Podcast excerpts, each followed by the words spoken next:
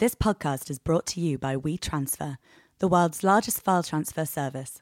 Since 2009, WeTransfer's free platform has been enabling creative thinkers around the world. Visit WeTransfer.com today and see for yourself. Hello, this is Gilles Peterson. Welcome along to the Psychology of DJing a program that I wanted to create to get into the head of DJs. How do they deal with it? How do they deal with the pressure? I've been doing it for over 30 years and uh, I still sometimes find it extremely hard to get up in front of a few people and uh, entertain them. So I want to understand why other people become DJs uh, and how they develop really, how they balance the lifestyle, how they keep healthy, if at all, um, how they manage the pressure. So, with WeTransfer, I'm speaking to some of my favorite DJs to explore these themes. In this interview, I spoke to a woman who is incredible, actually. I first met her last year on a festival in Japan. And um, it was an outdoor festival in May, and I remember not having my best set actually, and she was actually on a couple of DJs after me.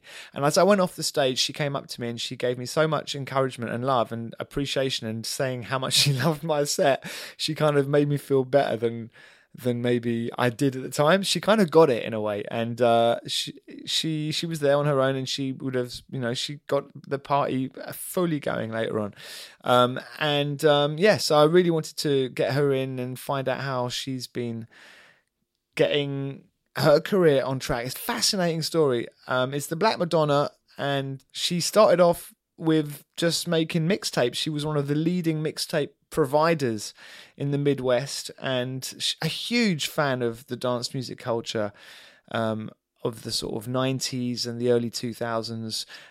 Dance music really making sort of impact and raves. And uh, she went on to move to Chicago and became head booker at the legendary Smart Club, where she reinvented herself as the Black Madonna and uh, has since then launched a global career as a DJ and a producer.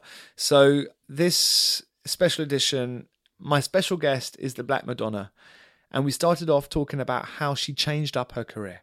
Um, you know, it was when I started to work alone.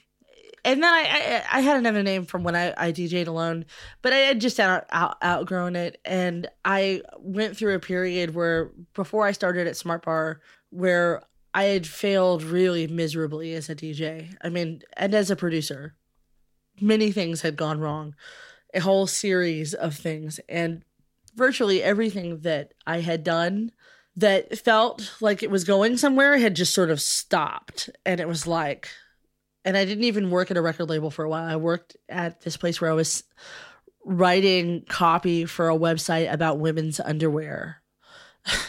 It was like everything had failed so spectacularly. And um, why do you think that happened?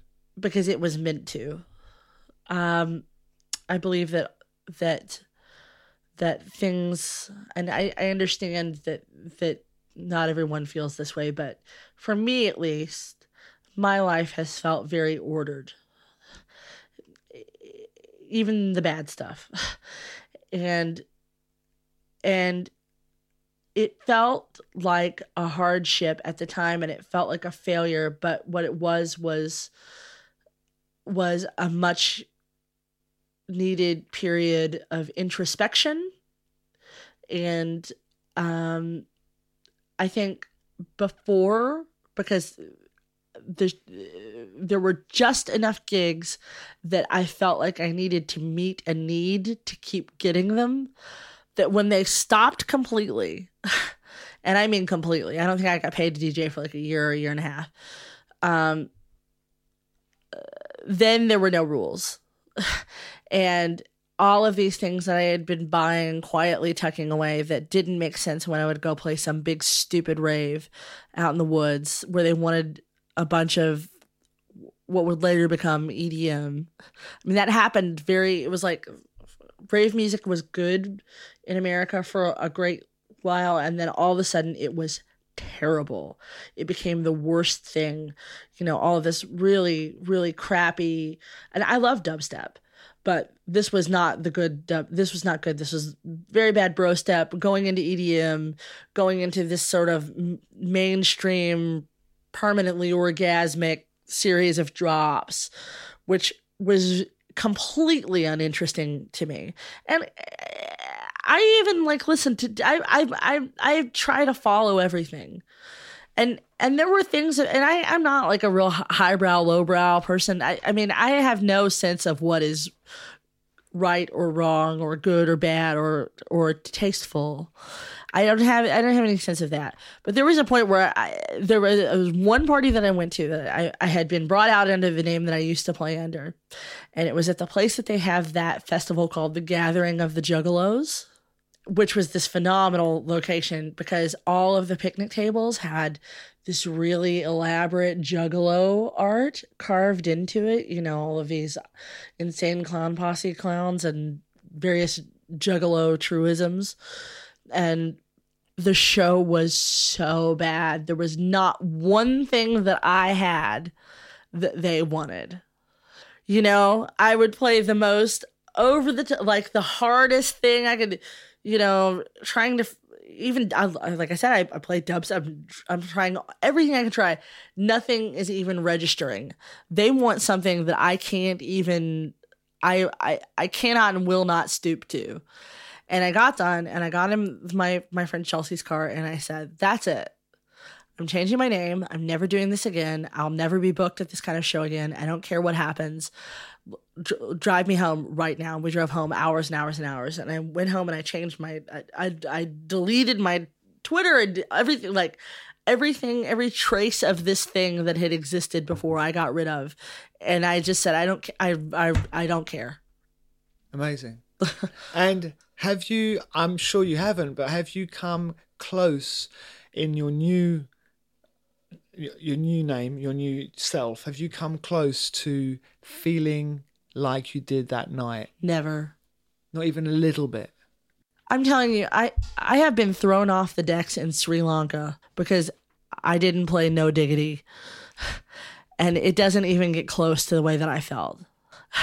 Because at least then I had a choice. You know what I mean? I had a choice. Like, if I didn't play the show, or if I didn't finish, or if this guy wanted to put his dude on instead of me and play and play No Diggity, that's fine. I wake up the next morning and I play a show that I love. I have choices now. Then I did not have choices. And now I am in total control. And and and that is a luxury that I don't think you can really appreciate it unless you've ever been in the situation where you weren't for a really long time or where you felt like you were making compromises that you didn't want to make. You know, I, it's not to say that every show I feel like I can dig into the bottom of the crate and pull out the most obscure thing and that everyone will love it and say that I'm lovely because we all know that's not true. I play big festivals and and and it's my job to negotiate with them. And it's always our job to negotiate. There's there's always an exchange happening and a kind of diplomacy. And, and and maybe even a little bit of an education. Like if you like this, then maybe you'll like this. And you kind of have to like open a doorway and then show someone the next thing that's related to it instead of hopping directly where you'd like to go. Now, you're playing out, you bring in you you bring it you, you, so you've switched to vinyl. At this point, yes. At this point, now you've made your first record, your your first tracks. Yeah, they, they all came. I made them all at the same time, then they came out over a period of time. But yeah, there was a, a, a period where I made a lot of stuff really quickly. It was also during the time when I was kind of alone in my room. And how did you start thinking this is going my way? This is like I'm beginning to really enjoy this. These are the what was the catalyst? Well, it was very. I can tell you exactly the moment things changed, which was that on the same day that I got, I, I started off as the assistant at Smart Bar, and then I went to become the the actual talent buyer. Um, I, had waited for this job. I, I, I wanted this job very badly, and the day that I moved into my new desk, um, I used to come in before everybody else did because I liked it when it was quiet and you know I'm a morning person. And I came in, and I was sitting there, and I had gotten uh, there was a, a, a lady in Berlin who had asked me if she could help me with bookings, and I said sure, but nothing had come of it. I mean, it had been quite a few months, you have to remember I've already been let down 4,000 times. I'm not expecting anything ever to I've already at this point achieved everything that I think is even remotely possible. This is like the day has come. I am finally the boss at Smart Bar or the the underboss. Joe is always the boss. The day has come. All of my wildest dreams have come true.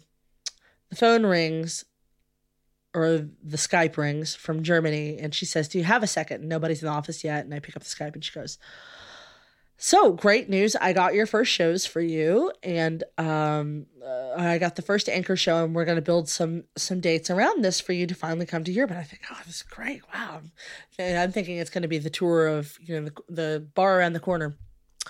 So, have you heard of Panorama Bar? and I said, what? And she said, Panorama Bar, Berghain, and I said, yeah, I've heard of that. you know, I obviously know what this is and they were the first people to offer me a show. And how come they offered you a show? Had they heard you? Had they? yeah, Andy. And, well, I I wouldn't want to speak to why, but I know I I knew that one record that I made was getting played by both Andy and Nick. The residents were playing one of the records, and it was quite popular. People, friends would be visiting over there and would be like, "I was in the club and I heard this record that you made." and I think that was uh, it. But I think also it's a testament to Lisa, my agent, is somebody that, um, boy, if she'd been a DJ, she would have been lethal. You know, she's just uh, kind of got her eye on the ball and and has really called a lot of things way out in advance. And um, she plucked me out of obscurity and is still my agent to this day. And I will you know, I would follow her into hell. I mean, she is she is one of the greatest people, but also I think is trusted by so many venues because her taste is exceptional. It's far better than mine, and you know, there are just a million people uh, that she has had wonderful working relationships with, and uh, her I would describe her as a as a visionary, not because of me, but because of the other people that she she has um, identified, and um, just a, a, brilliant woman. So you've put out some records; they're being played by DJs around yep. the world, including the guys, the residents at Berghain. Um, you've just started off um, as the head of talent at um, the Smart Bar, and now you're being invited to go and DJ um, internationally, go to Germany and, and do your tour so it's all come within moments of so if it's suddenly how can you be it went from ta- nothing to like i i sat as the assistant i was the assistant for two years and i was a resident but this is the assistant job i'm telling you i was picking gum out of the dj booth it's not a it's not a glamorous job it's a job that normally would be done by like a 21 year old at this point i'm like 35 but I'm like, I'll do whatever. I'll pick gum. I had, and I actually had to have two other jobs to because I it was not enough money to live. Um, but I was waiting because I knew that the other job was going to open up. My my boss had told me he was going to leave, and that when he did, he was gonna he was gonna recommend that I I I take his his seat. Thanks, Nate. And uh, then all of it happened. I mean, it was so fast. And then after the first tour, immediately was invited back. Okay, talk to me about the first tour. You're in the hotel room. You're about to play at Panorama Bar. I was terrified. I, I was sick to my stomach. I, I, I mean, but I had never really toured. I, I had no idea just even how things worked, like how to check into a flight. Um, I, I, just, I didn't know any of those. I did just didn't not an international flight. Like I'd, I had, I didn't have a passport before. I had to get a passport to go. Uh, I, I didn't know would people speak English. Like I, I, I was really, really not to to seem like I was totally off the turnip truck, but I was pretty much off the turnip truck. And um, but everybody was so nice. I can't say enough good things about how I was treated and and it was one of those things where the very the I was I was really afraid I, like my hands were shaking and I I got I mean I was playing fine but I was really uh, really afraid and I'm kind of finally catching my groove and then I feel you know you can feel somebody like sitting next to you like even when you're looking directly ahead I'm trying to stay focused I'm like okay there's somebody in the booth with me who is it and I look over and Kerri Chandler is sitting next to me He's walked into the booth and pulled up a thing to lean on or whatever. And I was like, oh, hey. And he's like, hey.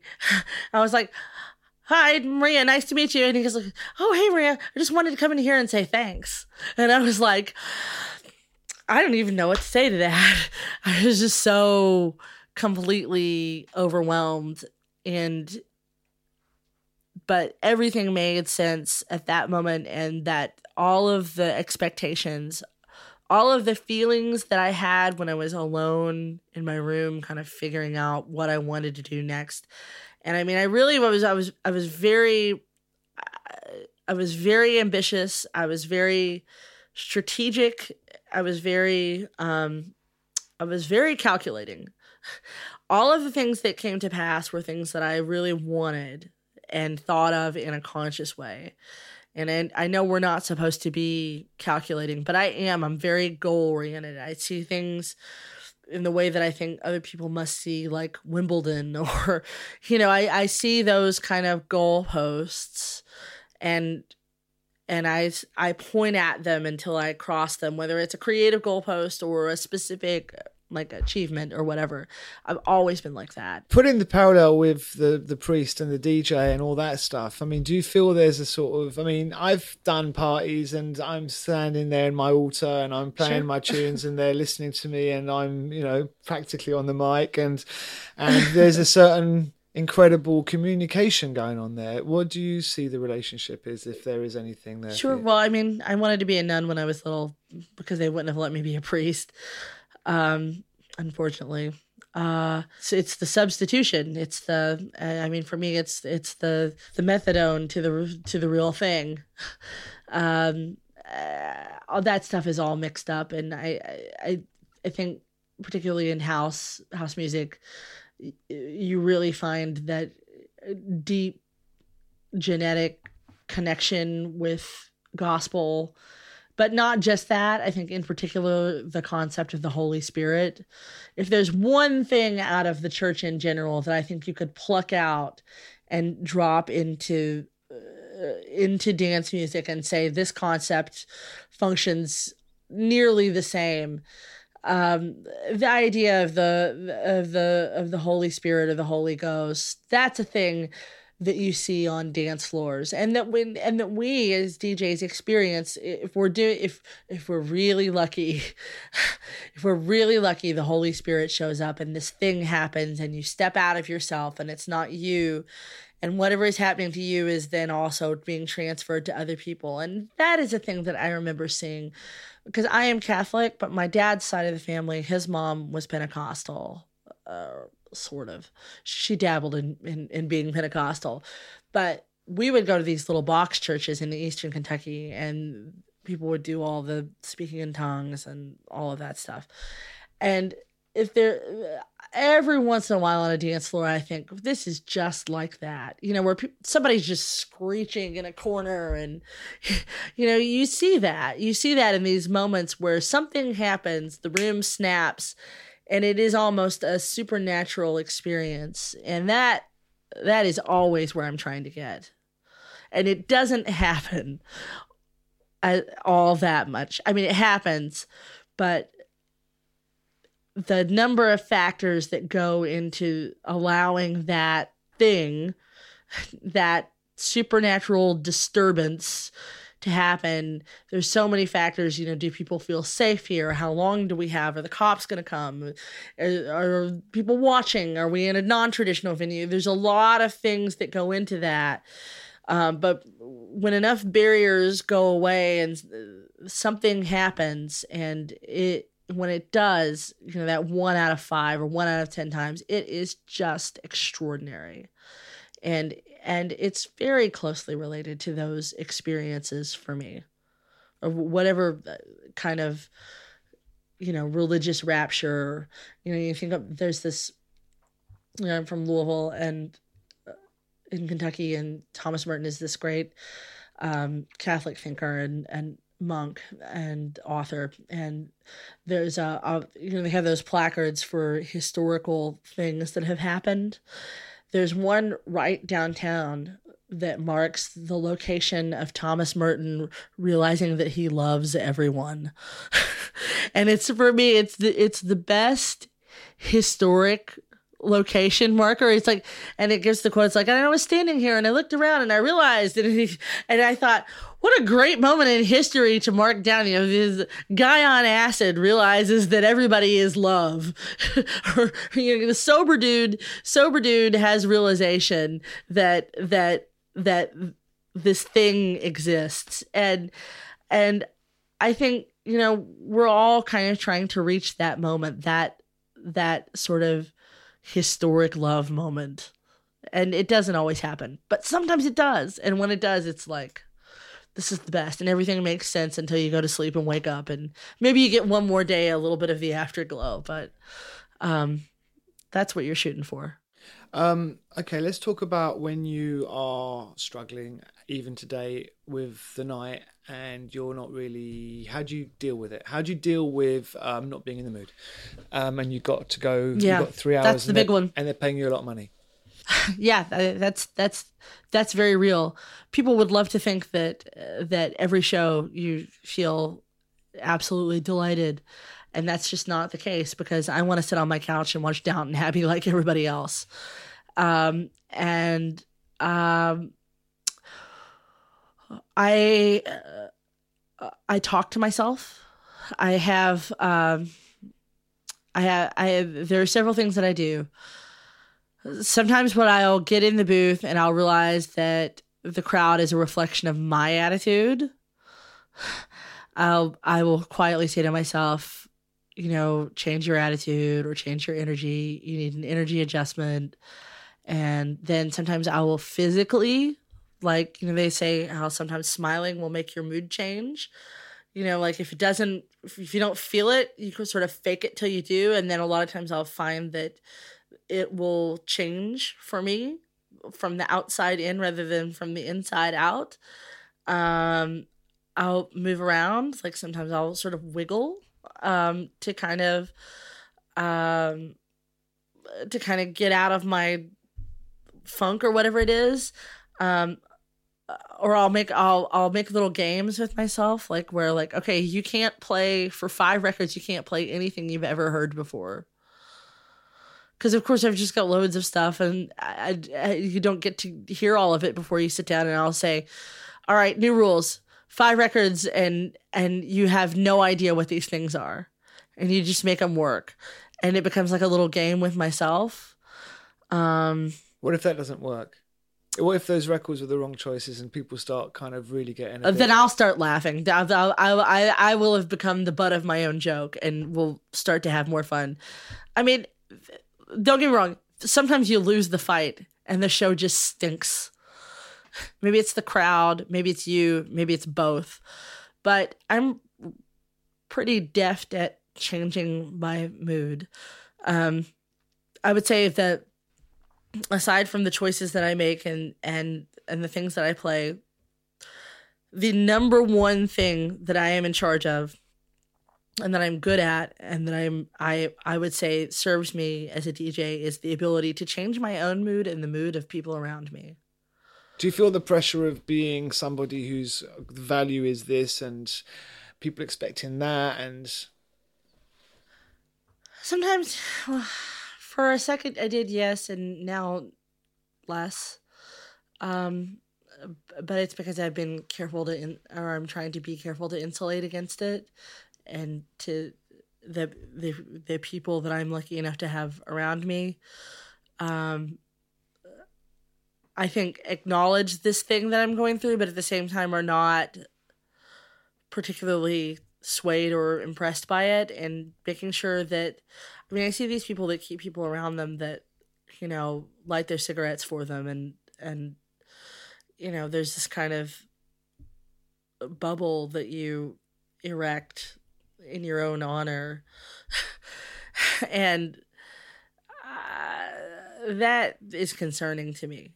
I and i am not interested in that at all. Um the main thing that i feel is not pressure from the outside but pressure from the inside like i know how people are and uh, people love to go. The, I, I really like the first album.